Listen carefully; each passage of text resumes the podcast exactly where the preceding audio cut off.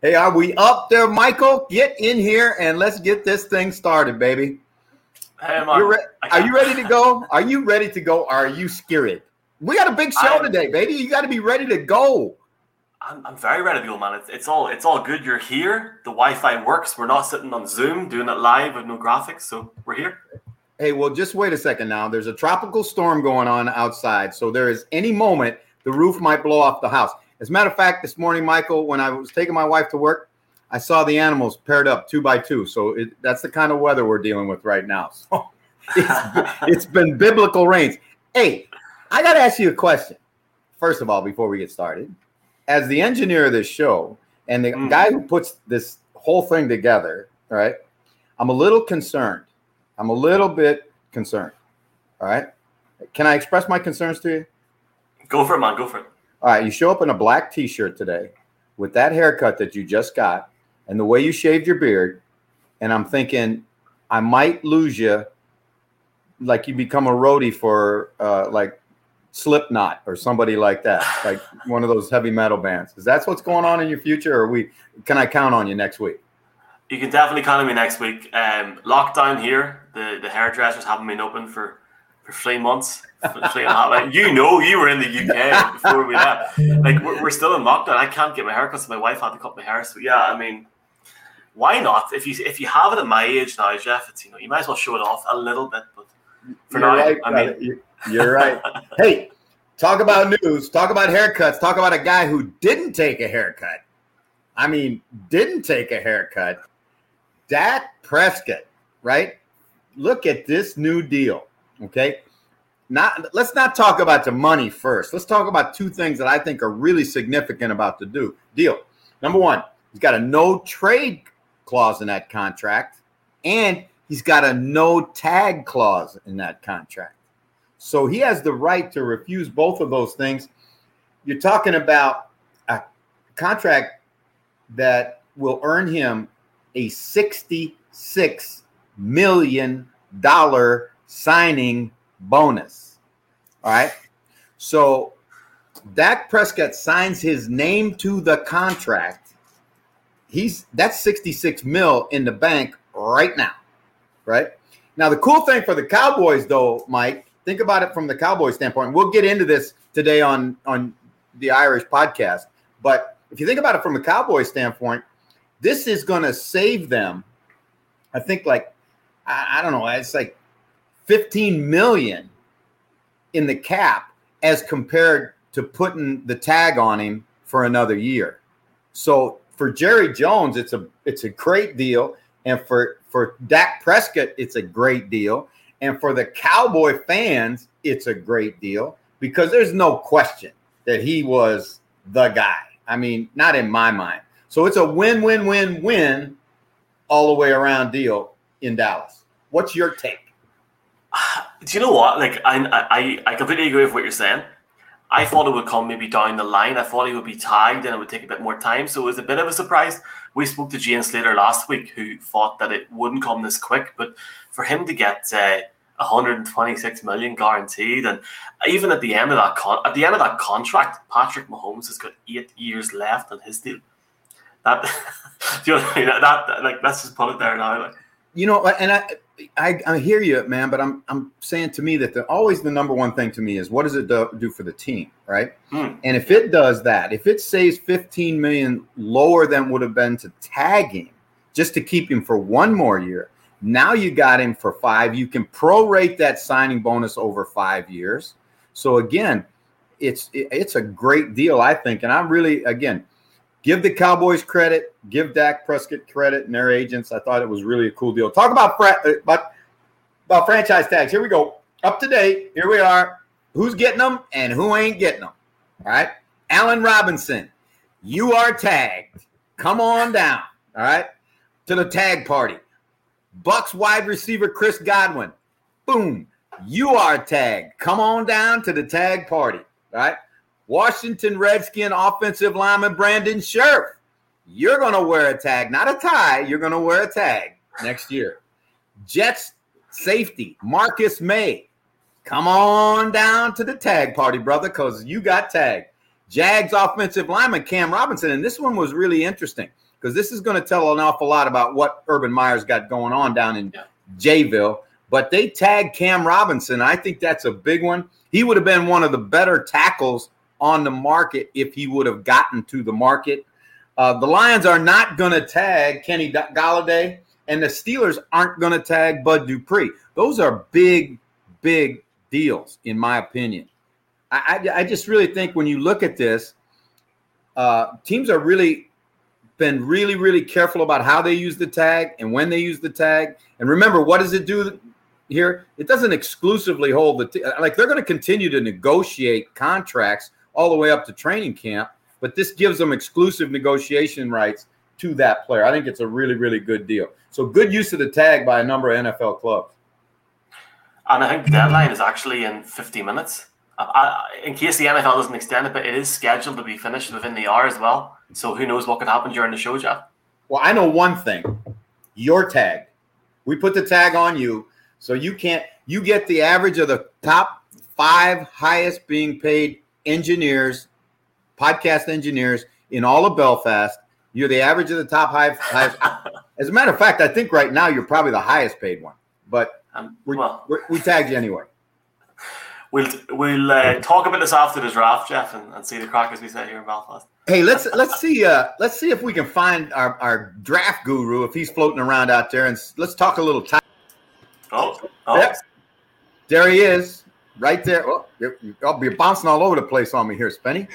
hey, tight ends, baby. Let's talk about it because it was a forgotten position not many years ago in the National Football League, and now it is a premier position with these new offensive schemes.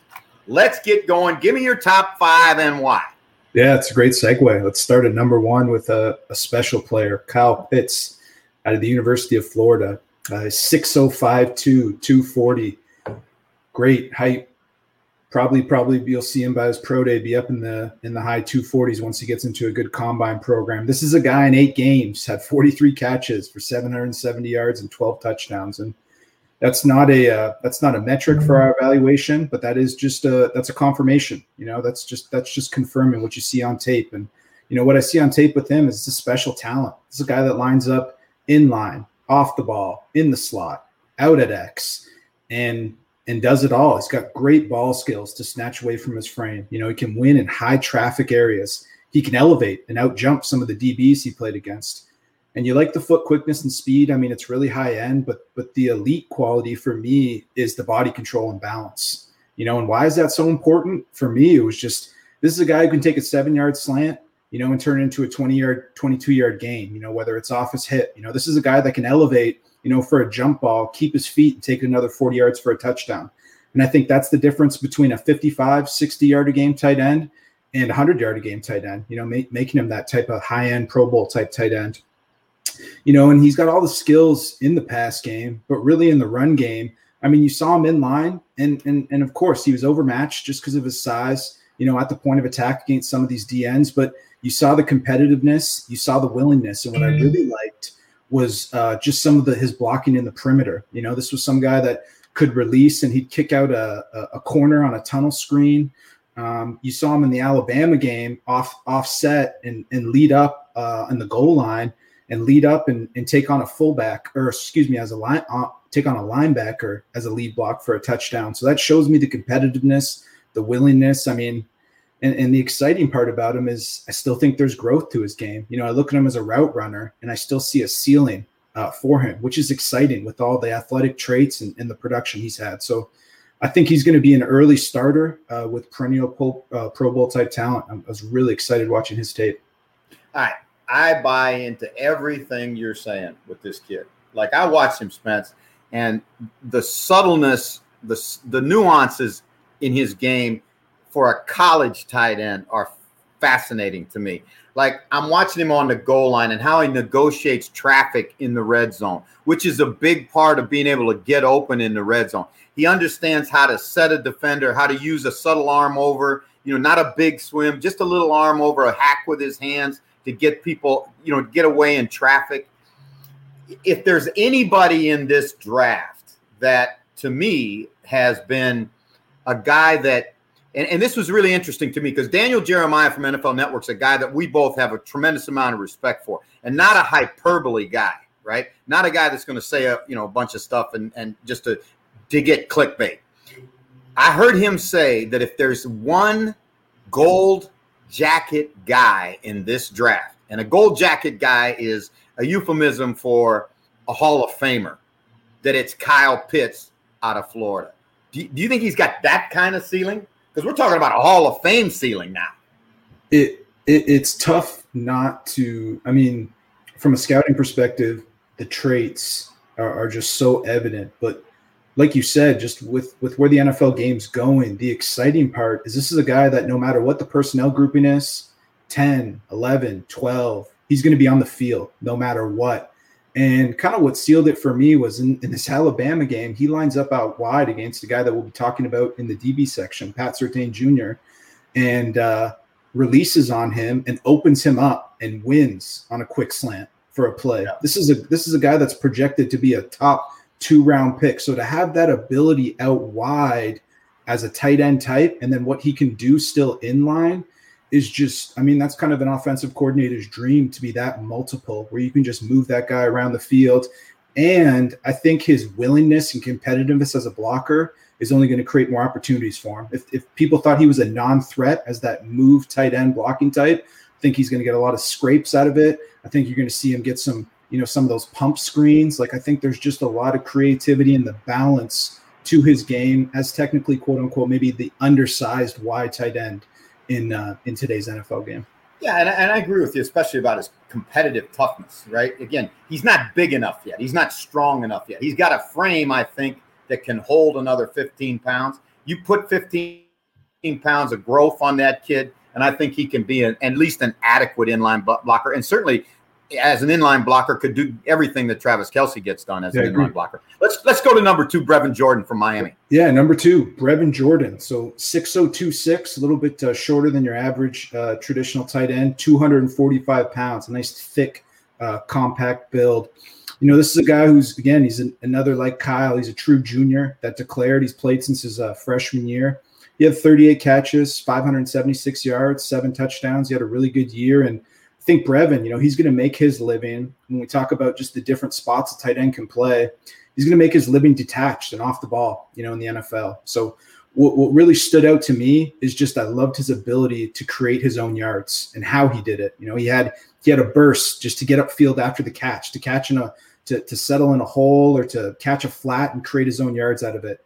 He had lateral quicks, you know, to make safeties, to make defensive backs uh, linebackers miss in space and generate extra yards. And the last, probably an underrated quality that people don't talk much about him is his contact balance. This is somebody who would take on contact, would generate yards after contact, would break tackles, which would result in uh, some of those smaller DBs trying to go low, even mixed in a hurdle uh, to keep people honest. And he has that type of run after the catch ability which I think is coveted, you know, in the passing game to be able to create your own yards, you know, in the NFL, and not just from a athletic perspective, but from a toughness and uh, competitiveness perspective. And you know, his hands are good. I don't think they're special, but they're good. And he, he worked around the goal line and made some of those high traffic catches. He works in the seam, and um, you know, I think with him, you know, when you're talking about the different types of tight end, being the traditional Y, the on the line, the scrimmage tight end um, he's going to get displaced as time in lines. And what I mean by that is he's going to get knocked off his blocks. Um, but you know, in space, he has all the profile to block, whether it's in the screen game, whether it's out in the run game in the perimeter. I just think he needs to clean up some of his angles, keep his feet active. But again, he's got the competitiveness. You see it when the ball's in his hands uh, to hold up, and, and even I was asked to held up actually in some pass protection assignments and did pretty well. So I see him as he's a true F tight end. And I'm not I'm not huge on uh, comparisons, but the skill set as I kept watching him, all I kept thinking to me was Delanie Walker. You know, that's what I saw, and I think for him is his pro day is going to need to confirm that type of athleticism. But that's kind of what I saw with him. All right, now when I watch this kid, the thing that there was one concern I had, I I thought he was a little bit of a body catcher. Like he let the ball get on his body a lot as opposed to Pitts, who always was reaching out to noose the ball and getting it away from his body. But that's coaching. I think that's something. I didn't see him as ha- being hard handed. I just saw him as having some technique flaws that he's going to need to work on as he goes into into pro football. You know, Spence, when I watched him too, the other thing I was out projecting, and I thought, man, oh man, would he be a higher higher end athlete in a multiple tight end system like you got in Baltimore? Where he can do the scrapes, he can lead up on the line because he's tough enough to get up on a backer or a strong safety. Absolutely. But boy, oh boy, he gives you much more after the catch than even Andrews and some of those guys in Baltimore do. So I think the kid's got a bright future, and I agree with you one thousand percent. I had him as an F, not as a Y. You know, as a more like fullback, tight end, multiple, all over the place movement guy, and, and good, good, good football player. Tell me about this guy now, because I mean, I'm telling you, sometimes all of us in the media, sports writers, and we can we can kibosh a guy's career because you stick a label on him or a nickname on him, and all of a sudden the expectations go right out the ceiling. But Penn State's got a guy, Pat Freiermuth, who goes by the nickname of Baby Gronk. Tell yeah. me about this guy. So Pat, um, I don't know if he's got technically Gronk size, but he's 6046, just a little under 6'5, 258 pounds. So he definitely has that true Y inline tight end build to him. I mean, this is somebody who productive uh, his since his first game at Penn State. He had eight touchdowns as a true freshman, seven as a true soph, and uh, actually had a season cut short this year with an injury, so only got four games in. But two-time team captain. Um, you know what you see on tape is functional speed and solid foot quickness. Um, he does a lot of his work over the middle of the field. So what I mean by that is, you know, he's going to use his frame to shield and win, and um, he kind of has that true classic tight end skill set. You know, the the Jason Witten type skill type skill set where he's going to use his body to collision and create some separation. And he's got the strong hands to suck up those high traffic catches in between linebackers. But you know, he showed a little bit of burst after the catch. You know, when they did uh, detach him and use him um, in the slot. Um, I thought, you know, the the the kind of I guess the maybe the the Gronk tag comes to just his running style. I think he's a guy who seeks contact. You know, he knows kind of his athletic ability, and uh, he's going to try to be, you know, the proverbial hammer rather than the nail and drop his pads and try to make DBs feel him. So I think maybe that's where it comes from. But, you know, I thought he was an average blocker. I definitely think there's room to grow just for his size and strength. And, you know, I think all those tools will come, you know, once he gets into an NFL program. But uh, for me, he's probably take Kyle Pitts out of it, but he's going to be one of the safest prospects of the bunch. I mean, you're getting a two time team captain. You're getting a guy who makes a living in that intermediate zone and is going to be a, a a solid red zone threat. You know, he's big and strong enough to be a solid blocker, not just a functional blocker as an inline player. So, you know, I think he's got a potential as a future starting Y. You know, the, the just the blocking technique, he's going to need to kind of grow into his strength a little bit, but a really solid, safe prospect. Yeah, I, you know what? I, I, I'd be honest with you, Spence. I had a hard time getting as excited about him. You know, as you look at the evalu, you know, excuse me, the evolution of the position and the evolution of offenses around the National Football League. I think he's. I think you're right. He's a safe, solid guy. He, he reminds me of Kyle Kmet. That's who he reminds me of. You know, he's not going to hurt you, but he's not going to make a ton of really big wow plays for you either. But right. again, a solid, good football player. I thought second, third round guy. You know, second tops, third round more likely. Tell me about Hunter Long out of Boston College, your fourth guy. Yeah, Hunter Long's a redshirt junior, so we got to see him in the Senior Bowl because he graduated. I mean, he's a 6'04", 254. Um, he had a hold nice it, hold year. It, hold it, hold it, hold it. Did you see that picture? Put that picture back, Mike.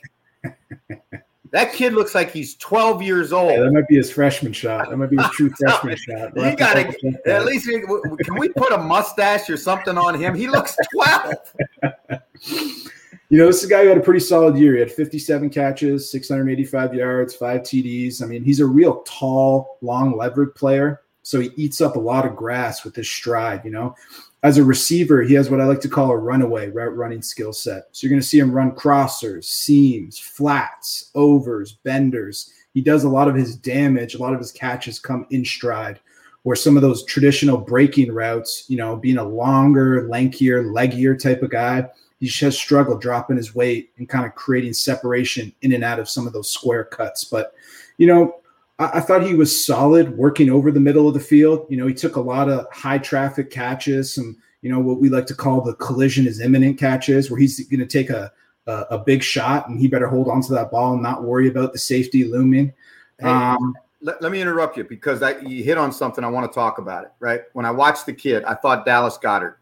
You know, hmm. I, that's that's that was what. But I saw the courage to go in the seam which I think is really this is exactly what you're saying. You get this kid against a two, you know one Tampa two team or those cover two teams where you're trying to work the seam all the time. I agree with this Spence. His ability to get vertical in the seam is really, really, I think, special.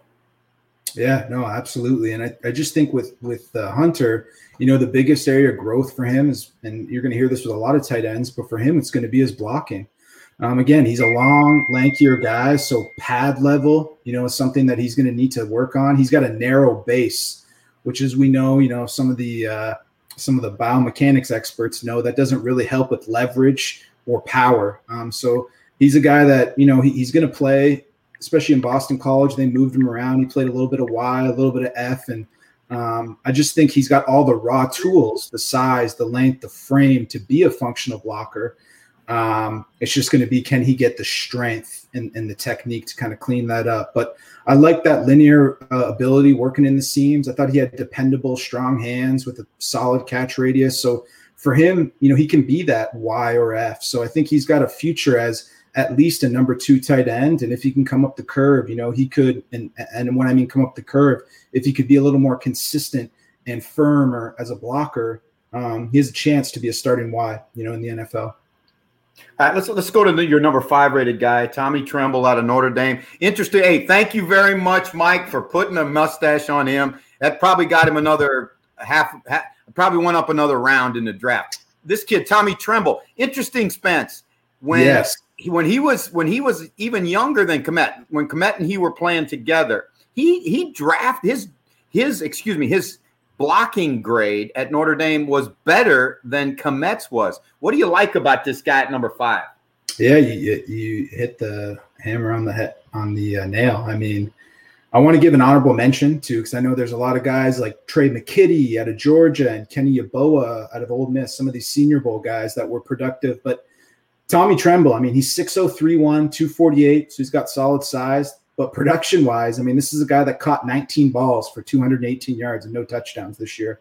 He's a redshirt sophomore, so he's 20 years old. He had two years of tape, again, playing behind Cole Kmet, you know, who was in the second round. And it's an interesting thing. If you go back to Notre Dame's tight ends, I think since 2014, they've only had one tight end, one year of a tight end not drafted.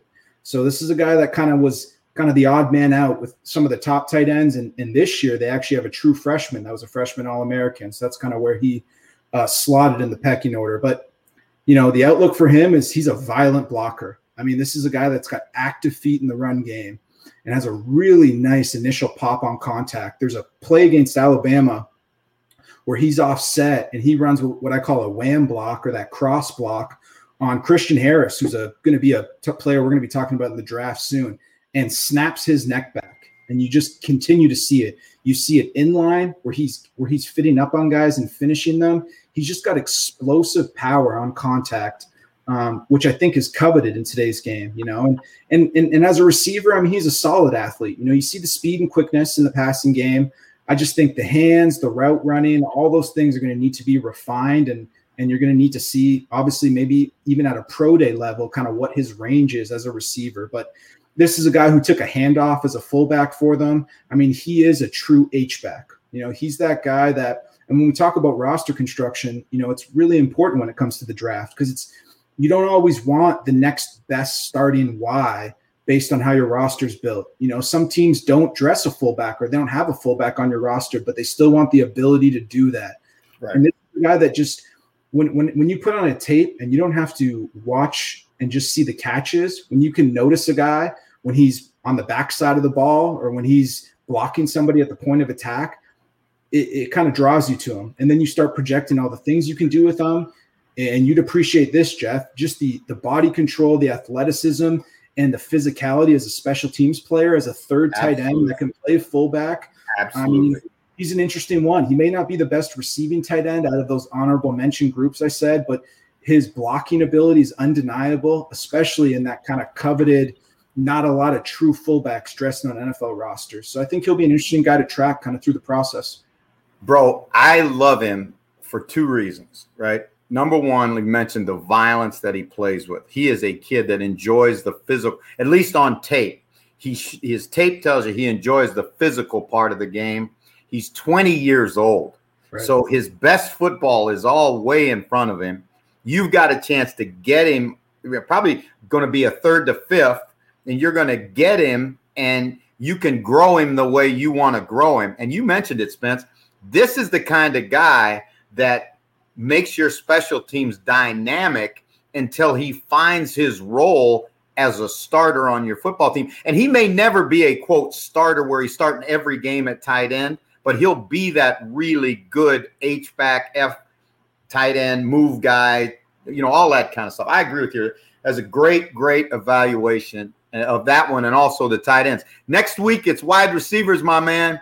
So again, you you better bring me some game breakers, brother. We'll get it going, man. Thanks for having me on, Jeff. Talk soon. All right, it's awesome. Awesome, awesome, awesome.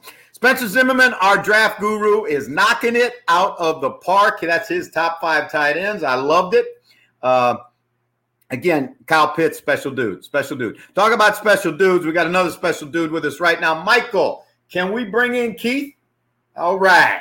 There's my guy, Keith Grabowski. Uh, Keith, how are you doing today in Cleveland? Doing doing great. Uh, about 60 degrees today, so you can't beat it this time of the year. Oh, people are running around without their shirt on in Cleveland at 60 degrees, aren't they? That's right. Yeah, I put mine back on for the show. hey, hey, hey, let, let me ask you a question, all right? Because again, uh, first of all, I got to say welcome to everybody. Uh, to you from everybody on the show. This thing goes all the way from, I don't know, damn near Siberia to Hawaii. So again, we're covering a lot of ground. And for the fans that don't know, that C on Keith's Keith's hat right there stands for Cleveland. He is a loyal and and proud Clevelander and big Browns fan. When did yep. you start to be a Browns fan? Uh, birth, I guess. I guess that's how it happens around here. and and then you just can't get away from it. I mean, you know, you go through some of those painful times, those painful years, and be like, I can't I just be a fan of some someone else? And you try, and it just doesn't take, and suck you right back into it. hey, give me, give me, because again, I love it. Everybody's got a football journey, obviously, and yours was as a young kid that that was a Browns fan. Who was your Who was your hero growing up? Who was your favorite Brown, and, and why?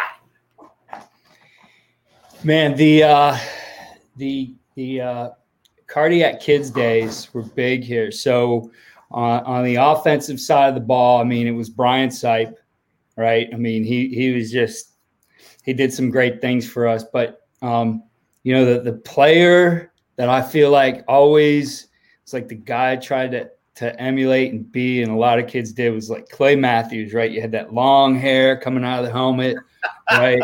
As as long as I could get away with, with growing mine at a Catholic school where the nuns weren't making me cut it off, I was pushing the limit with that so I could have some hair hanging out the back of my helmet. And yeah, uh, he, he was the dude. You know what? One, one of the things that I, I, has always kind of unfulfilled or something that I really wish would have happened was to see young Clay at the end of his career go to Cleveland. I I, I was so, when he got cut by the Rams. I wanted so much for the Browns to pick him up and have him mm-hmm. go line up in in his dad's number and play for the Browns. I would have been like I'd have yeah. been an instant instant Browns fan. That would have been cool. Yeah, for sure.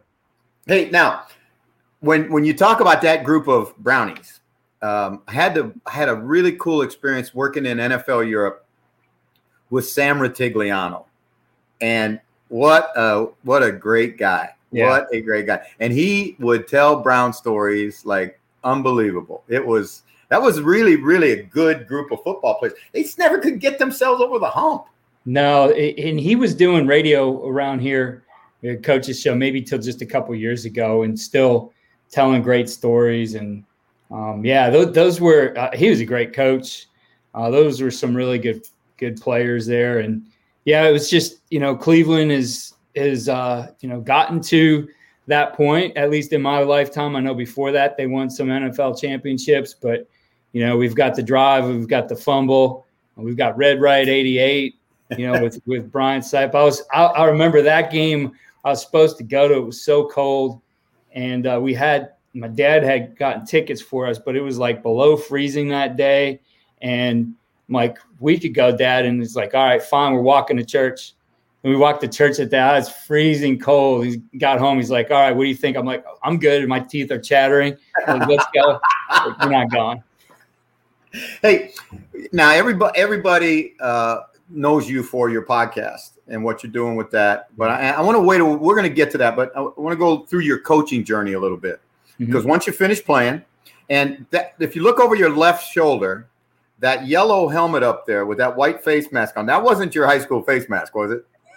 no, no, but but I have that that helmet somewhere in my house, and it's it's my youth football helmet's very close to that. It was like the uh, the the two bar helmet. I mean, there was no air in those helmets. Uh, I mean, you jammed that thing on your head and had a headache for you know the whole time you had it on. It was not comfortable.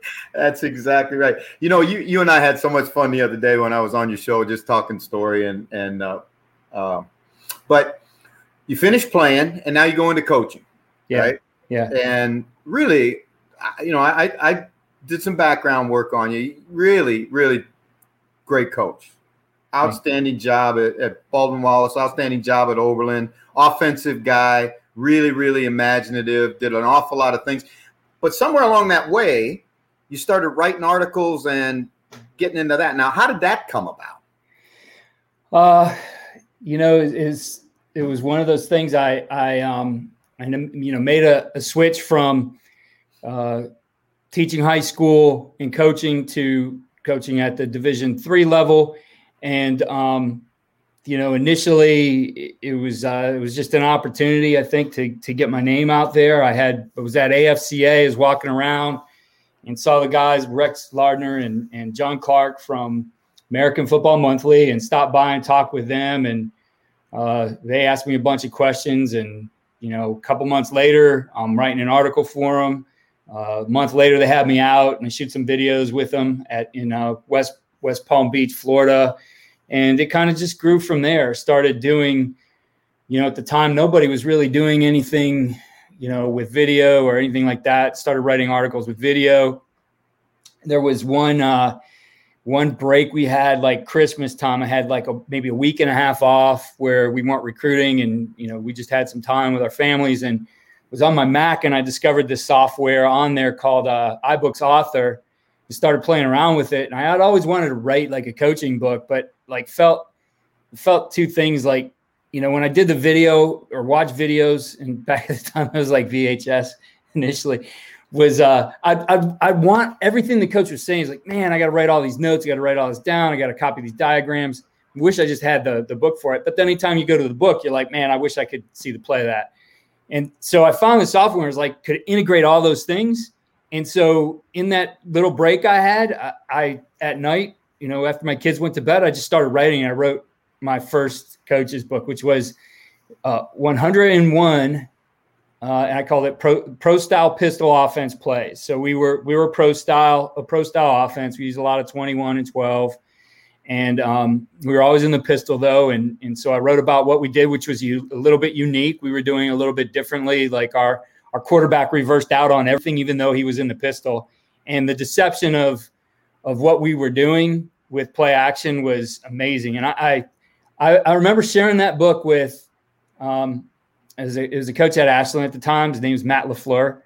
And, you know, a couple years ago, I was out at Quarterback Collective and he's there and he's like, You're from Ohio. I said, Yeah. He goes, You wrote some books. I'm like, Yeah. I'm like, how do I know you? He's like, I coached at Ashland. I'm like, oh yeah, that's right. So I mean, he was a small college coach right there in Ohio when when I was as well. And um, you know, I kept at, at, the time I kept telling uh, you know anybody I could like if you're in the pistol and you want to do better in play action, quick get but quick getting under center to do play action. Just reverse out, catch the ball and reverse out, and it, and it had the same effect as if you were under center. The timing and tempo of the play just felt better. The ball was hidden, and uh, we I've got, I've, got, it on my YouTube you channel. we you, made you, people look silly. You, you, freaking offensive guys are always. It's like like you you take advantage of poor linebackers. Uh, they got they, you know the, the linebackers are like Pavlov's dog, right? You oh, just show man. Them, you show them the ball and they come to the line of scrimmage. Hey, think about that now, fans. Listen to what listen to what Keith said. He's talking about Matt LaFleur, who's the head coach of the Packers, right? From the from the football league that he coached in. This Ohio, you talk about Division three football. This is great football. I'm telling you, great football because Brandon Staley cut his teeth from at John Carroll, which is a, a Cleveland guy. Yeah, yeah. So you th- this is the level of football. Now you start writing books, you become a prolific writer. You you go to USA Football and you're head of like you're doing all that coach education, digital content. I mean, really fascinating thing. But then you branch off, and now you've got and this this floored me when you said it the other day. Coach and coordinator podcast, which is what you do. 55,000 people listen to that thing? A week, about 55. Yeah. We've had since the beginning, we've had over 5 million listens. So it's it's four years now. And, and honestly, in the first two years, there was was it was growing, but there was hardly any. And and I mean, most it, you know, going just four years ago, it was difficult for me to get a guest. I'd say, hey, you know, coach, I want you to be on my podcast. And usually that followed with like, what's a podcast? which is which is funny because it was 2014 and I, I, met this guy who he actually has been on the podcast. He he was uh he coached college ball as a professor at MTSU now, uh, Dr. Kobe Julianville, and we were we were going to uh, uh, Coach's Choice. Was doing going to do some work with Coach's Choice, and he came along and kind of was a consultant for my company. And he said at the time you should do a podcast. And i, I said the exact same thing to him like what's a podcast? I had no idea. So well from from that to 55000 a week is pretty good my brother. Yeah. hey now coaches out there if you want to if you got a question for keith just go ahead and, and hammer it in on e, on uh, on the internet on twitter and we'll get it up to keith. Um, keith you know you and i are very much similar in some ways and one of the ways we're similar is we really want to grow the game, right? Yeah. We want football coaches to get better. We want the game to get better. We want our kids, you know, you have a son playing. We want our kids to have a better experience. Every young kid should fall in love with the game like we did. I mean, that's the ultimate goal for us. Yeah. Now, you've been around and, and you like just name some of the I want you to name drop for me now, okay? Name some of the guys that you've had on your podcast, and then I'm going to go. I want to. I want to segue into the, into a little bit into the coach education thing. All right. Yeah. Who, some of the talk about some of the guys you've had on that on that show. Man, well, I know you know we've had uh, Bill Bill Snyder on. You talk about a coaching legend, and we just talked about how he built culture at, at K State. Um, you know, uh, regular guest Phil Longo seems to be on uh, every year. I, I, get Phil on from North Carolina. Um, man, so many. Eli Drinkwitz was one we had on in the last year from Missouri. Missouri. Yep. Yeah, yeah. I've had Mike Singletary on. Um, the legendary mm-hmm. Bears, Bears linebacker. Yeah. Yeah. You know what's amazing? You you said something to me the other day when we were talking about now FCS and FBS Division One head coaches are coming to you looking for graduate assistants, looking for young guys that want to get into the business. That's amazing. That's a real credit to what you know the reputation that your podcast has. Yeah, I've, I've, i mean, just with all the work I do, because I, you know, run so many clinics, I talk to so many guys. Um, I mean, you think about it, you know, I'm I'm doing 260 episodes a year, so uh, that's talking to a lot of coaches. Then on top of it, in the last year, I don't know, we've we've run 15 to 20 of these virtual clinics. And so I see a lot of football. I talk a lot of football, and it's one of those things. Uh, you know, I've had coaches reach out to me and say, "Hey, I'm looking for some O line coaches. Who who's some guys I should talk to?" And you know, that was a in particular an FCS coach, and I, I actually sent him along four interviews, and he listened to those and talked with every single one of those guys. There was another coach from the FBS level called me and was like, "Hey, we're doing research on RPO. Who's the best RPO guys to talk to?" And I think I gave him four or five names. Every single one of those guys clinicked with them, and we're talking like a Power Five program there. Um, you know, call the other day about I need a, a GA. What names do you have? So I don't know. you know, it's one of those things that started the podcast is just a way to keep learning the game as I had stepped away from it to spend time watching my kids do their thing in high school. And, um, you know, all this is kind of grown out of it. Um, that wasn't necessarily the intention, but, you know, you start when you start talking with all kinds of people and developing those relationships, um, you know, you expand your network. And that's what this game's about, right? It's, it's, it's about the people.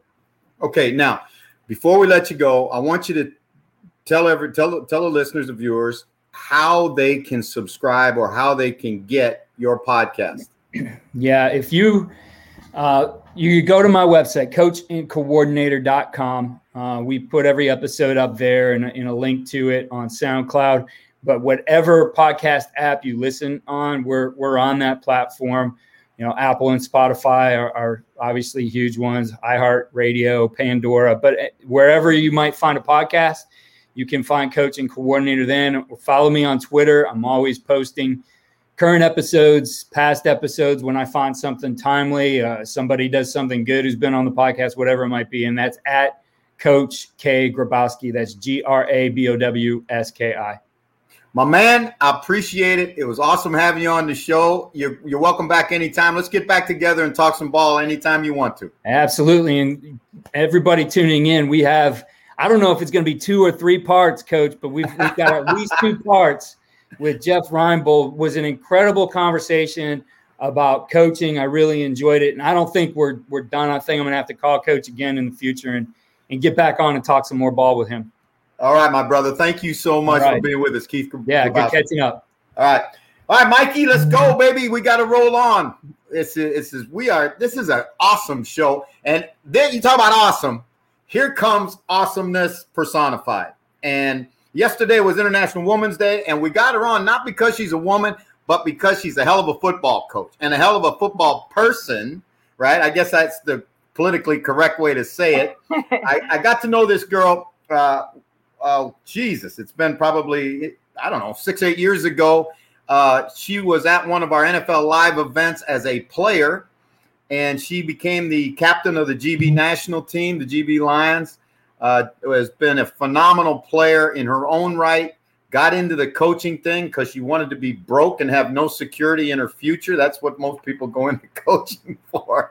And lo and behold, she ends up coaching with the Buffalo Bills as the assistant tight end coach, and I have it on firsthand knowledge from people in Buffalo that she was one of the ones that needs to take a bow for the development of Dawson Knox, their awesome young tight end, because Phoebe really spent an awful lot of time with him in his rookie year, acclimating him to the NFL, teaching him the game. And uh, again, for all the young ladies out there that are listening, this is you want a hero. Here's one to have. Phoebe, welcome to the show. Thank you so much. What an introduction. You are too good to me. I love this. you can literally introduce me anytime. All right. I, will take that job. I'll take that job because you are you are more you are probably more uh, jet setter Miss International than I am because like every time I pick up and again follow follow tweet uh, follow Phoebe excuse me on Instagram because it's an awesome feed she has and I follow her I mean, you're all over the place, girl. What are you doing with an Akron Zips t-shirt on? I know, I know. I'm trying. It was funny because you got you were talking with Keith before about the John Carroll tree. Uh, the head coach of Akron is Tom Arth, who came from the same tree, and Brandon Staley and all those guys. So the more we talk, the more you realize how small and connected this football world is. But um, you know, it was interesting. I was out at Akron actually visiting a few coaches, two of which um, Oscar Rodriguez and Rich Wurzel, who gave me my first shot, you know, seven years ago now, six years ago, when it was not a cool thing to do to, to get females to come out and uh, follow you at, at, training camp. So they let me come out to University of La Verne, which was Div 3. Um, and it's just been a really great support for each other that we've had, and, and to see them now. Uh, Rich is now analyst uh, with Akron, and, and Coach Oscar is also a linebacker coach. So yeah, we've had a really great thing going. But um, that all started at BAFCA in the UK, made it back to the US. It all just comes full circle. Well, you know what? When you when you talk about full circle, right? And you, as all of us, some not all of us, because obviously there are a few that don't, but most of us begin our love affair with this game as a player right? Yeah. And and your your romance with football actually started a little late, correct? Definitely. So I was 22. I basically just moved over to the UK. So I was 22 when I moved over, um, and I got involved because genuinely I was just looking for a way to meet people. I was on my own over here uh, in the UK, and and for me, when I when I actually had that experience of being in the UK and and meeting all those amazing players and females in American football, that's what really hooked it for me. That kind of social side of things. And then later down the road, I started at quarterback, which was not pretty for anybody. the American accent does not come with a good throwing motion. But um, when I found linebacker as a position, that is what sealed the deal for my real romance. Hitting all right, people. All right, all right. See, see, it all makes sense to me now. See, even the, even the language that you use, and language is so important. And you said I started in football just to meet people, and then I then you tell me you're a linebacker, and I understand how you want to meet. how you want to meet? I want to meet them in the C gap and knock For them sure. backwards. you know it. so now, how did the thing with the Bills come about? How how did that happen? Yeah, and this is really cool because this actually just started as as an idea five years ago the NFL um, and a lady by the name of Sam Rapoport, who's kind of head of division and inclusion, uh, diversity and inclusion within the NFL, they came together and created a network essentially called the Female Coaches Forum. Um, and basically, we had access a panel with these incredible people. So Scott Pioli, you know, the assistant GM of the Falcons and Patriots and Chiefs before that. Um, Kim Pegula, owner of the Bills uh, Dean Blandino, referees, Ron Rivera, like these unreal people who came, they spoke to us and were so honest about a the different roles that are within the NFL because a lot of people don't realize how many different jobs there are within an organization. But B just being straight with us about it's not all the glamour and glitz that you see on TV. There's a lot of hard work and crazy hours um, and stress that goes into the job. And you know, after talking to them, had been recommended to apply for the Bill Walsh Diversity Fellowship, which is quite topical because actually the applications for that are just opening, I think today even, um, mm-hmm. for people. And essentially, for those who don't know, the fellowship is an, is almost like an open door kind of opportunity for minorities to apply. So essentially, not in a rude way, if you are not a white American male, you can you kind of are a minority within the sport. Uh, and it's just to really help kind of change the landscape. And I know this is super topical right now, uh, not just because of International Women's Day, but the idea of uh, diversity within organizations. And it's not just a box ticking exercise, but there's also an element where you do need to open that door for people that don't necessarily look like you to bring them into those spaces. So there's a really fit, fine line there where it's not mm-hmm. like a positive discrimination. It's you want the right people in there who are going to work hard and get the job done, but that doesn't mean that everyone looks the same who can do that role. Absolutely. Now, when you look at, and this is this is, I'm selfish, right? I'm gonna I'm gonna be I'm an, I'm admitting it because I want to tap your brain and I want to tap your experience in Buffalo because as an outsider, right? And I and I think I got a clue, right? I mean, I'm not clueless. Well, not at all. um, that's maybe a little bit, but anyway, um, when I watch the Bills, when I watch that what they have been able to do there, you're talking about a team that was bad for a long, long time, right? Yeah. I mean, 20 years of badness, right? Yeah. And then all of a sudden, in comes Brandon Beane, and you know he hires a guy who isn't the sexiest pick, mm-hmm. right? You know, he's not the young, flashy offensive coordinator. He's the solid defensive coordinator who really has mo- as much of a wrestling background at William and Mary as he had a football background at William and Mary. But Yeah. Sean McDermott comes to Buffalo, and almost within months, the thing turns around. Yeah. What, when you were inside of it, what did you see that that made you say these guys are good and they're going to stay good? Yeah, and there's definitely a couple things, and I think I think what started off is just like you come into any organization, and and I think this is a tough bit because now because I've had such great experiences, I almost that's the expectation for me that this is how people lead, this is how things should be done. But what Coach McDermott did was he brought everyone from that building, so not just your coaching staff, he brought the cooks, the chefs, he brought front office, he brought ticketing. Anybody who worked in that building, he brought them all together for a meeting. And he laid out exactly what his expectations were and the direction that he wanted to go and the culture that he wants to create. And he started by bringing everyone on this journey with him with a very clear vision. At the time was playoff caliber, now championship caliber, but a very clear vision of how to achieve that. And I think that's the first start because you want to if if you're just an average Joe, you definitely want to be going with someone whose vision is so clear and he's so laser focused that you think I want to be involved and and you feel like you're part of that process too from the ground up. I think that was one of the first things that happened. And then on top of that, you've got the repeated messaging. So here's our clear messaging. And now all the time, almost every single day, you are passing that on. There's really great leadership in the building. So from the Pegulas through to Coach McDermott, Brandon Beane, and the coaches all the way down who are able to deliver that messaging to the players. And the kind of third element to it, which I found was really interesting, and I think uh, probably a lot of college uh, college coaches deal with this as well, is when you get someone in your building, if you have players in your building who they may be that star-studded, name-grabbing guy, but if they are almost like a cancer to the team, the impact, the negative impact that that has on you.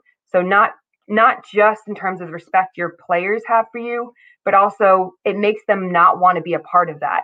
And I think that's a process you kind of go through because you think, well, we've paid him this amount, or you know, we've got him for X amount of time. Sometimes just admitting and, and cutting your losses is actually so much better and fruitful for the team than kind of holding on to a kind of dead weight, if that makes sense. So for me, I think those are the biggest things: clear messaging, repeated messaging, um, having the right people in the building. Those are those are three things that that are really great way to kind of build your house on top of. Hey Phoebe, how's it going? It's going very well. How are you? Going good. I'm Michael. Sorry, and good to know. People that watch this know it's me, but unfortunately, Jeff's Wi-Fi's cut out. But it happened in the last guest, and uh, he came back within about a minute, so hopefully No it should be okay.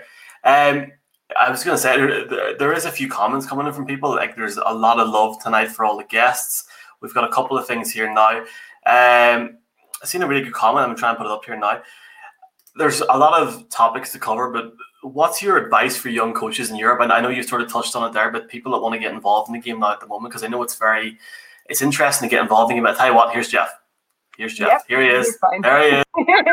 I have no idea what happened, but but I thought I was leading the show. That's all right. Watch out, Jeff. I got you. see, that's a wait, wait, give a give a woman a chance as you're going to take over. I mean, that's the No, way it- that's the way it should work. I was about to Hey, answer Chris Rick's hey. question. hey, now I, I you're going to go off on another journey, right? Are you and tell us about what you're doing in Germany? Going to coach football in Germany? Yes, sir. I am so excited. I have um, signed a contract with the Potsdam Royals. So, just a new challenge, to be honest with you. I've really been looking for something that kind of strikes my love again. As you know, as you were stuck in the UK, we've not had football over there for a year. Um, and I'm going to be going out, taking on the linebackers, assistant to the DC. Uh, we've got some exciting people on board. We also have some uh, you know, really great European talent. So to actually see that at this level and see some of our Brits that have made it over to Germany is going to be so exciting. I've never been a part of the German Football League. I think we had one female, perhaps, who is with the Munich Cowboys. So um, I'm so thrilled to be a part of it. I also am wanting to start a like mentorship kind of intern program off of it. So I'll be coaching out there and I'll be taking on a female intern for the season as well to kind of get more women into these coaching roles. So there's a lot of really exciting things in, in the um, in the plan right now, and and Germany is just one more cool challenge. Hopefully, we'll get you out there. You'll have to come come check out the guys, see what we can do. Our linebackers, baby. hey, you know what, Phoebes? It's always great to catch up with you, and congratulations. I'm proud of you, and I just really think you are one of the real special ones. And thank so, thank you. you thank you for being on the show. And I know that you're going to coach the shit out of those guys over there in Germany. You know it. You know it. Thank you for uh, your unwavering support. You're amazing. Thank you. All, always going to have it, girl. It's just the way it is. Thank, thank you. you. All right. That's Phoebe Schechter. Uh, Michael, we have got a guy here that's coming on that has been waiting. And I'm going to tell you something. When you make an NFL guy wait, you know, it's, it's, uh, you know, they're a special guy if they hang, if they hang in there with you. Is Dalton here? Yep, I'm here, man. Hey, there he is. What's up, Big Cat? I'm doing good, man. Thanks for having me on. I got no problem with waiting, man. Just uh, happy to be on here today. So thank you. Hey, well, we're going to talk a little bit about your past, a little bit about your football journey, and I want to talk a lot about Risner Up, your foundation at the end, because I think what you're doing, you are you are honored today. I'm going to tell you that we're going to throw an honor on you, right? Which we award every week on this show because Dalton, there's so much negativism in the world and so much hate and anger and frustration and every all that stuff. And everybody wants to focus on the negative all the time. We don't. We we go the other direction. So every week we pick a good guy of the week on our show, and it's an NFL player who does good works both in his community and just in his life and we've had a tremendous a number of guys come on. You you win the award this week as the good guy of the week, and for all of the stuff that you do. Because uh, when Mike when Mike talked about getting you on the show, I said, God, yeah, sure, I'd love to have him on. And and the more I researched you, the more I saw that man, this is a good dude. This is a guy that not only is a great football player, is a great human being. So congratulations. Hey, well, thank you so much, man. That that means the world to me. That's uh, exactly why I'm down here on Earth, man. I love this game of football, but at the end of the day, it's a game with a leather ball, brother. And uh, I hope my legacy goes far beyond uh, a game with a leather ball. And you know, the the impacts that I make with this platform of the NFL that I have are far more important to me. So I'll uh, most definitely take the Good Guy of the Week award, man. Thank you so much. And got a lot of respect from you. I've, I've been on here for 10, 15 minutes just watching you go from person to person, man. I respect the hustle. I respect the grind. And uh, you do your research on everyone that's on here. So much respect to you, my man. All right. So, so now I'm to, I'm to, I'm to knock you out the park on this one. Born in Branson, Missouri. Now, dude, how long did you live in Branson? I lived in Branson for probably a year. I moved to Wiggins, Colorado when I was probably four or five years old. So we were out in Missouri. We were in Springfield, Nixa, Branson. We were all over out in Missouri for a couple years, and then finally made the move to Colorado. The reason, the reason, Dalton, I, I, I like that struck me was uh, when I was a kid. Uh, my dad was in professional baseball, and there was a baseball camp in, uh, actually in Kimberling City, which is not far from Branson, right down on Table Rock Lake, right? Yeah. And we used to, we used to go down there as kids and spend our summers down there while my dad was coaching baseball. And I saw Branson. I said, there, "There's like all I can ever remember of Branson was show me baseball camp, and the the there was like a country music thing or something, some Jed Clampett uh, country music show or something. I can't remember. But I thought, man, it. I said my man is from Branson. But Wiggins is that's out in eastern Colorado, isn't it? Yeah, it's out in eastern Colorado. And what's funny, you know, you spent your summers at uh, Table Rock Lake. I spent my summers at Lake of the Ozarks, which is literally probably two, three hours from Table Rock Lake. So absolutely, I grew up going to the Ozarks. I met my girlfriend that's now my fiance there. Um, so I got all the connections out there, my man. But yeah, Wiggins is eastern Colorado, about hour and a half east of Denver, out in the plains. All right, so I want you to just put your chin down on your chest a little bit one time, just one time. Okay, so that KS that is purple yep. on your hat, that stands for Kansas State, the Wildcats of Kansas State. How did you escape the Buffs or the Rams? man, I will tell you this, Jeff. The Colorado State Rams recruited me very, very hard. And I have a lot of respect for them. They were one of the first teams to offer me. Colorado Boulder, I think that they do a, you know, they recruit a ton out of California. And I'm not trying to be salty, man. I'm trying to keep good vibes. um, but that is something I carry on my back, man. They just they never had the time of day for me, which is totally fine. You know, they're successful. They got my guy Philip Lindsay, so they did great. You know, maybe they didn't need me, but Kansas State University just showed me a ton of love, and um, that's where home became for me. But uh, yeah, Colorado schools in terms of Colorado Boulder, they just didn't they didn't want some one A kid from Wiggins, Colorado. I guess. Well, bro, they didn't want a pretty good running back out of Denver either that had to walk on and then became a real good player. So you're talking about Phillip Lindsay. Hey, you know, uh, we had Keith Grabowski on from Coach Coordinator Podcast, and he was talking about uh, the legendary Bill Snyder. You know, tell me about that man. Tell me about what your experiences were like being around Bill Snyder. Well, that was a huge reason why I went to Kansas State. One, you know, I come from this town of 800 people. I used to bull ride. I used I worked on a dairy farm my whole life, and no one's ever went to go play football other than my older brother Taylor. So I came from this situation, you know, this town. I was raised on hard work, blue collar, and that's exactly what Bill Snyder prides himself in. He loves taking guys that are ready to work. He's an old school guy. He transformed me into a man. And you know, the most important thing is when I walked into his office, most mm-hmm. coaches, you know, I had 10, 15 offers, and one, the only coach that mentioned something about turning me into a better father, a better husband, a better man, a better son, a better friend, better teammate was Bill Snyder. He mentioned the important things in life and how he was going to help transform me and not only prepare me for, you know, college football, but prepare me for after college football to where I'll be set up for life. And that's something that I really valued and he held true to it. Coach Snyder was an unbelievable head coach, but what he was better at was being a life coach. I've never had a better life coach than Coach Bill Snyder. And I'll tell you this, my time there at Kansas State was hard. I wanted to quit multiple times. I was a four year starter and a three year captain. And that man, Bill Snyder, he never once told me he was proud of me. He never once told me I had been successful or that he was proud of anything I did. But you know what? Senior night, he looks at me and he said he was proud of me. And I hadn't got that in five years that I did for him. And he finally said it to me on senior night, my last night as a Kansas State Wildcat. And it meant so much. So did you, swell, did you swell up a little bit? Yeah, I know I swelled up a little bit. my time there, I thought that we were never going to be close, but me and Coach Snyder, we talk all the time, man. I actually just saw him a couple weekends ago, so that's my guy. That's really cool. So you, you get drafted in the second round, and the phone rings. If it's typical, like most guys, you're sitting with your family at your draft party, and the phone rings. Probably a selection or two selections ahead of Denver did you know it was the Broncos that were calling your home your hometown team? Dude, I got a story for you, man. One, I gotta let you know.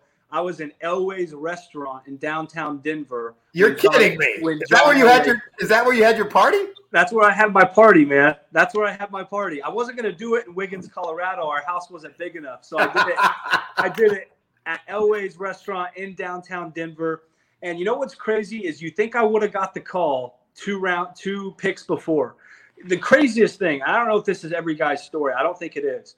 I'm sitting there and it says the Broncos are on the clock for pick 41, and there's like eight minutes left to go. And I'm sitting there looking at my agents because we knew day two, we didn't think we'd get past the Broncos, pick 41. I look at them and I said, Would I have been on the phone by now? They said, You probably should have been on the phone two picks yep. ago. And I yep. said, I get up, I'm walking out of the room. I'm walking out. And not because I'm throwing a fit, I'm just, I need to get some air. And then uh, two minutes later, my agents come running out and they say, John Elway's on the phone. You better pick it up. And sure enough, it was the Broncos with like five minutes left to go. I don't know what was going on. I don't know if they're trying to decide if they're going to take me or Drew first or whatever it may be, but it did not happen two rounds before. So it was a, a dream come true, man. I got I got to party rock till 6 a.m. in the morning and get, get to the facility by seven to check in. So it was great. hey, now, uh, I want to I want to I want to talk about this because I saw a bunch of stuff, a bunch of stuff where Drew has taken a tremendous amount of heat in the media in Denver. He's been attacked from all sides. And every time he gets attacked, there's one guy that has his back publicly, and it's you. Tell me about your relationship with your quarterback. You know, man, one thing I really believe in is he's my quarterback right now, and I can't believe. I won't say any names, but it's just astonishing how anyone on our football team or anybody would even get the idea to not make that our number one guy because that's our quarterback. That's who's going to win our us football games right now. And if I don't think that I have my stuff figured out, I'll keep it PG. I could say other words, but if I don't have my stuff figured out, why would I, why would I go attack another one of my teammates and tell tell the media? Now, if you want to go talk to someone one on one, that's fine. But why would I go to the media and talk about what that person needs to get better at? Because you know what, I have mistakes. I guess I've always been one to look in the mirror first. And I'm not going to say one thing about my teammates because I think I have plenty to work on myself. And frankly, a lot of the guys that have mentioned our quarterback and what they think needs to change with him or who else they want in here. Those guys have plenty to work on themselves and they need to focus on what they need to get better at. And that's what we need to do in Denver. All 11 guys, I don't care who it is, you can have the most talent in the country. You got to have 11 guys to go out there and work together and do their job. So as long as Drew's my quarterback, I'm going to have his back 100%. I could only imagine what it's like to wake up every day and feel like the city doesn't want me there and feel like my some of my own teammates don't want me on the team. I couldn't even imagine that. But you know, I wake up every day and I go and work out with Drew Lock, six in the morning, seven in the morning. And I see him busting his ass every single day, despite everything going on. And that makes me have so much respect for him that he stayed the same guy. He's weathering the storm right now. And it, and it gets me a little bit emotional, man, because I want to see him succeed so bad. Because I come from Wiggins, Colorado, and I feel like I got to where I'm at based off hard work. And I keep telling Drew, I said, man, the way you're acting right now, the way you're carrying yourself makes me have so much respect for you because you're weathering the storm. You could have decided to go one of two ways. You could have went one way and put your head between your legs and said, I'm out, or the other way and put your head down and just grind your ass off and make sure this thing pays off. So I could talk about for an hour and ramble on, man, but I appreciate you noticing that. Um, I'll always have my guys back. You know what? I tell you, and let me tell you something. The impression what you just said made makes to me, with me is one of the questions I had about him, just in terms of when I was evaluating him for the draft and where he would go and all stuff, was some of the stuff about how he will. Everybody's going to, there's one thing you're guaranteed in pro football, one, and that's adversity. And you're going to get it, and you're going to get it in spades. Now, my question was based upon interview stuff was how would he handle when the criticisms comes and what you're saying, what I'm hearing out of you, if I'm a Brown, I mean, excuse me, I'm a Broncos fan, I feel good because there's a guy that's instead of, like you say, pointing the finger back, instead of bitching, instead of complaining, instead of feeling sorry for himself, he's choosing to work because there's only one way out of it, and that's to work your way out of it. Now, yep. Let's let's talk about a very, very improved and improving offensive line, right?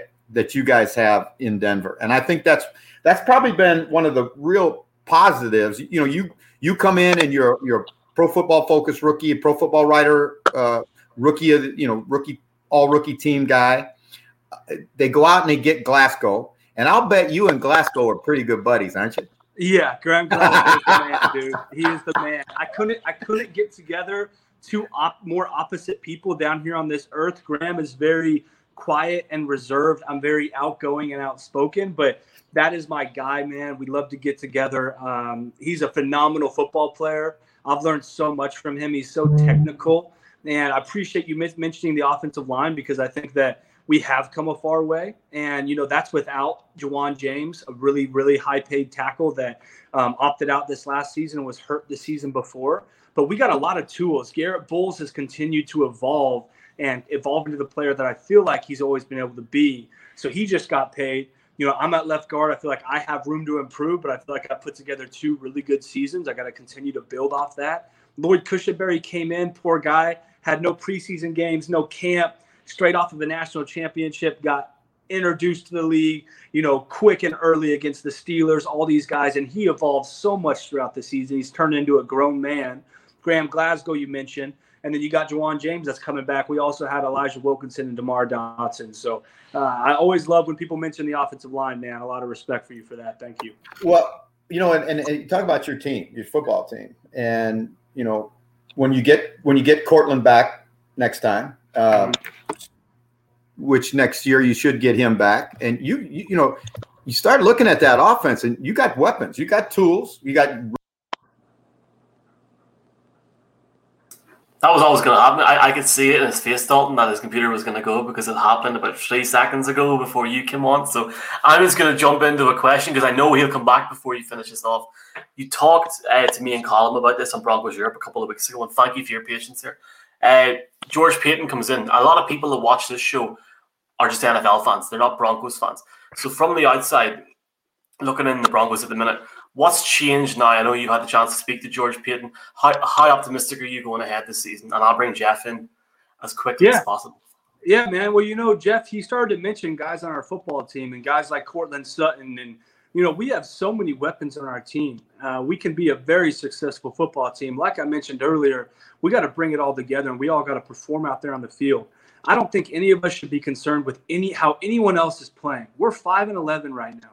I don't think any of us should look at the quarterback position, the wide receivers, the O line, the running backs. None of us deserve that right now. I'd say there's one guy on our team that I think can do that, and that'd be Von Miller because he's been around a long time and he's a very great player. But other than that, I think we all need to focus on our job. How can we be better at our job? And if we all do that, all 11 of us are going to be on the field doing our job, being successful. And it's going to be a hell of a lot easier to talk to you talk to the media, talk to fans about us whenever we're not 5 and 11. And you mentioned George Paton, you know, just getting a fresh new set of eyes around the facility, a guy that has faith in this team and believes in this team and what we can be capable of, you know, that's huge. I think that I think that's so important to have a guy like that. Elway's still going to be around the building, so you know, there's a lot of optimism around Denver Bronco football. There always be. There will always be. And you know, fans, Broncos country, they expect a lot, as you know, Michael. You know, even if you just make the first round of the playoffs, a wild card, that's not enough for them. They want a Super Bowl contending team every single year. We're spoiled. Broncos have, we're a very, very great franchise. We won more Super Bowls than most. So we love that. We love the expectations of Bronco country. And I just want to make sure that we do our job to fulfill that. That way, next year, we're chatting in March, and you guys are hyping me up talking about the Super Bowl run that we made, if not Super Bowl Hey, well, hey. got some bad news for you because Jeff's about to jump in. Yeah, I, I, I, let me tell you something. I'm a, that Bronco love fest that was just going on. You got to be kidding me. Come hold on, on hold on, hold on. Dalton, Jeff's a Raiders fan, so I'm just going to go. Jeff's a Raiders. Hey, hey, now let me ask you a question. You play in a very tough division, right? I mean, I'm talking about maybe the best division in football and you got a lot of young pieces. You got it's starting to come together. This is a critical season for you coming up, don't you think? For oh. for Vic Fangio, for the organization, for everybody. Is, oh yeah. Is, do you guys have that sense of urgency around the coming season? George Paton's first year, Vic Fangio's third year. We've had two losing seasons. You know, me and Drew Lock, Noah Fant, that whole draft class, we've had two losing seasons. You know, there's a lot of people around our organization that need us to be successful, and we want to be successful. And I believe the urgency is there. And, and I hate to tell you that I feel like it is because I'm a big believer that there should always be urgency. You know, even if we had a great year last year, I feel like there should be just as as much of urgency going into this season because it's professional ball we get paid a lot of money to go out there and win football games. And that's what we need to do. But I would tell you, I hope I haven't been able to be around my teammates because of COVID and off season. But as soon as we can get together, I know the way I feel in my heart. I know the the shakes I get on March 9th here in the off season, March 10th, whatever day it is, just working out, thinking about football, talking to you about football. There's urgency, man. And I, I think that's going to be replicated whenever we all get together um, right around the season for sure. I love to hear a football player who loves football. Hey, talk to me now and talk to us, all these viewers around the world that we have and listeners that we have, about your foundation, about what you do, and about what you know. It's kind of like your. I, I, took it as your mission statement, right? Talk about that, Dalton. Yeah, you're exactly right. It is my mission statement, and you know I could go on and on and tell you story after story, but I'll start with one and that was I won't name any teams or head coaches, but I remember leading into the combine, my agents told me with how outspoken I am about my faith and about my mission of doing good works in this life, to be prepared for a team to ask me about my priorities, and they want to hear that football is first. And this is probably up up for controversy across the world, but I'm not down here to play football. I'm not. I'm, I, I got tattoos all across my arms. It's filled with Bible scripture. I'm down here to be a disciple of the Lord. I'm down here to be a good person. I, I can be best friends with someone that doesn't believe in the Lord because that's not what it's about. I'm down here to love people and make an impact far beyond the game of football. I remember in that combine, I got asked a question by a head coach. Most of my meetings ran about 30 minutes. That head coach ended my meeting about five minutes into the meeting, 25 minutes left to go, because of a response that I gave, a response that mentioned, you know, I'm the, what I just told you. I'm not down here to play football. Yes, I love this game of football. I'm going to work my ass off to be the best football player I can. But that is not my main priority down here on earth. Because if Jesus was sitting in that room, I would hope that I made him proud. So that is just where my story began. That's where Risner Up, the foundation began. I created that while I was in college, right before, right around the draft. A uh, 501c nonprofit. And you mentioned a mission statement. And my mission statement is simply I didn't work hard to be six foot five, 300 pounds. I might have worked hard to eat mom's pancakes growing up, but that's about it. I was blessed with this size, I feel like, for a reason. Not to talk about my car, not to talk about a big house that I have, or hey, look at me. I, I feel like I was blessed with that size to make an impact and use this platform of the NFL football to make a difference in people's lives. Mm. Whether it be a small difference, whether it be a big difference, whatever it may be, that's what that's what my foundation replicates. That's what it represents is just being a good person. Earlier in our interview, you mentioned the negativity in this world, how much of it there is. My foundation, everyone involved with my foundation, the whole reason I created it is to spread more positivity, be a good person, show other people what goodness looks like, what kindness looks like, everything like that, man. So I really appreciate you asking about it. That's something that's very near and dear to my heart, something that'll always be a treasure to me. Um, if anyone wants to check it out, it's uh, risnerup.com and the Risner Up Foundation on Instagram, Facebook, and Twitter. Well, young man, I got to tell you, it is a refreshing time when you can sit and talk to a, a great NFL player. And I, I put you in that category as a great player. You're not just another guy in the league, you're a great player in the league that has his priorities right, that has his head on right, and it recognizes that that as a National Football League player, you can do so much good in this world for so many people. And the fact that you actually live that is is awesome. Awesome, awesome. You're welcome back anytime, Dalton. We'd love to have you. And again, you got a whole bunch of fans that maybe they may not even be Bronco fans, but right now they're Dalton Risner fans because of the person that you are. So thank you so much for being on the show today. Hey, thank you so much, man. God bless and go Broncos. Thank you again, brother. All right, brother. Thank you. What a great show, Michael. Holy Toledo. I cannot believe what a show. Oh. And we got great people on this thing. And, and I don't know what was going on. Somebody was fishing around on my internet. I don't know what was happening. It has a life of its own, buddy. That's that's why you make the big bucks, dog. We will take it. We'll take it. Like, look, you know, we, we done it. We're live. Uh, it worked. Dalton was good fun as always there. Uh, yeah, great. So. And Phoebe was outstanding. Keith was outstanding. And again, as always, Spencer was spot, spot, spot on. This is going to be a big show, baby. We're gonna we may have to cut this one up a little bit, but I think it was. I think if you're the fans, you got to love it. And we'll be back with more next week. What? Hey, I was going to ask you, bro. What what episode are we on?